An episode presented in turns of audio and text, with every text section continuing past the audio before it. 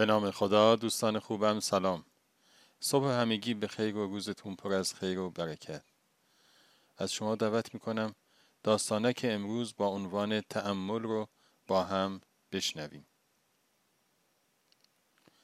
چهار مرد در گوشه گوشه اتاق نشسته بودند و هر یک سر در کار خودشان داشتند. سه نفر از آنها قلم و کاغذی در دست داشتند و به شدت کار می کردند.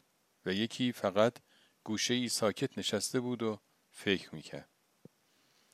ساعتی نگذشته بود که یک باره مردی که ساکت نشسته بود برخاست و به طرف در اتاق رفت آن را باز کرد و به بیرون رفت. با این کار او آن سه نفر دیگر هاج و واج نگاهی به یکدیگر انداختند.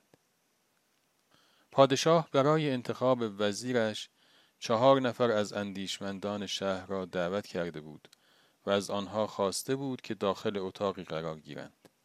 و به ایشان گفته بود که در اتاق بسته خواهد شد و قفل این اتاق با الگوریتم خاصی باز می شود و شما باید بتوانید از اتاق خارج شوید و هر کس زودتر بتواند از اتاق خارج شود او وزیر خواهد شد. اعدادی روی قفل نوشته شده بود. سه نفر از اندیشمندان اعداد روی قفل را یادداشت کردند و به کار مشغول شدند. ولی یکی فقط به تأمل پرداخت و حالا او با یک حل در را باز کرده بود و به بیرون رفته بود.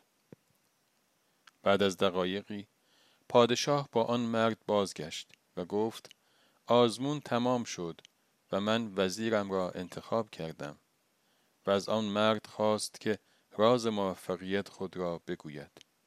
مرد گفت من ابتدا به این فکر کردم که در این رابطه سوال اصلی چیست و این به ذهنم خطور کرد که آیا اصلا مسئله ای وجود دارد؟ درست است که قفل این در قفل خاص و پیچیده است. ولی آیا اصلا در را قفل کرده اند؟ با خودم گفتم باید اول این را آزمون کنم و برخواستم و در را هل دادم و در باز شد. در اصلا قفل نبود. خب دوستان همیشه همراه. امیدوارم که از شنیدن داستانه که امروزمون لذت برده باشید. تا روزی دیگر و قصه اینو شما رو به خداوند بزرگ می سپارم خدا نگهدار.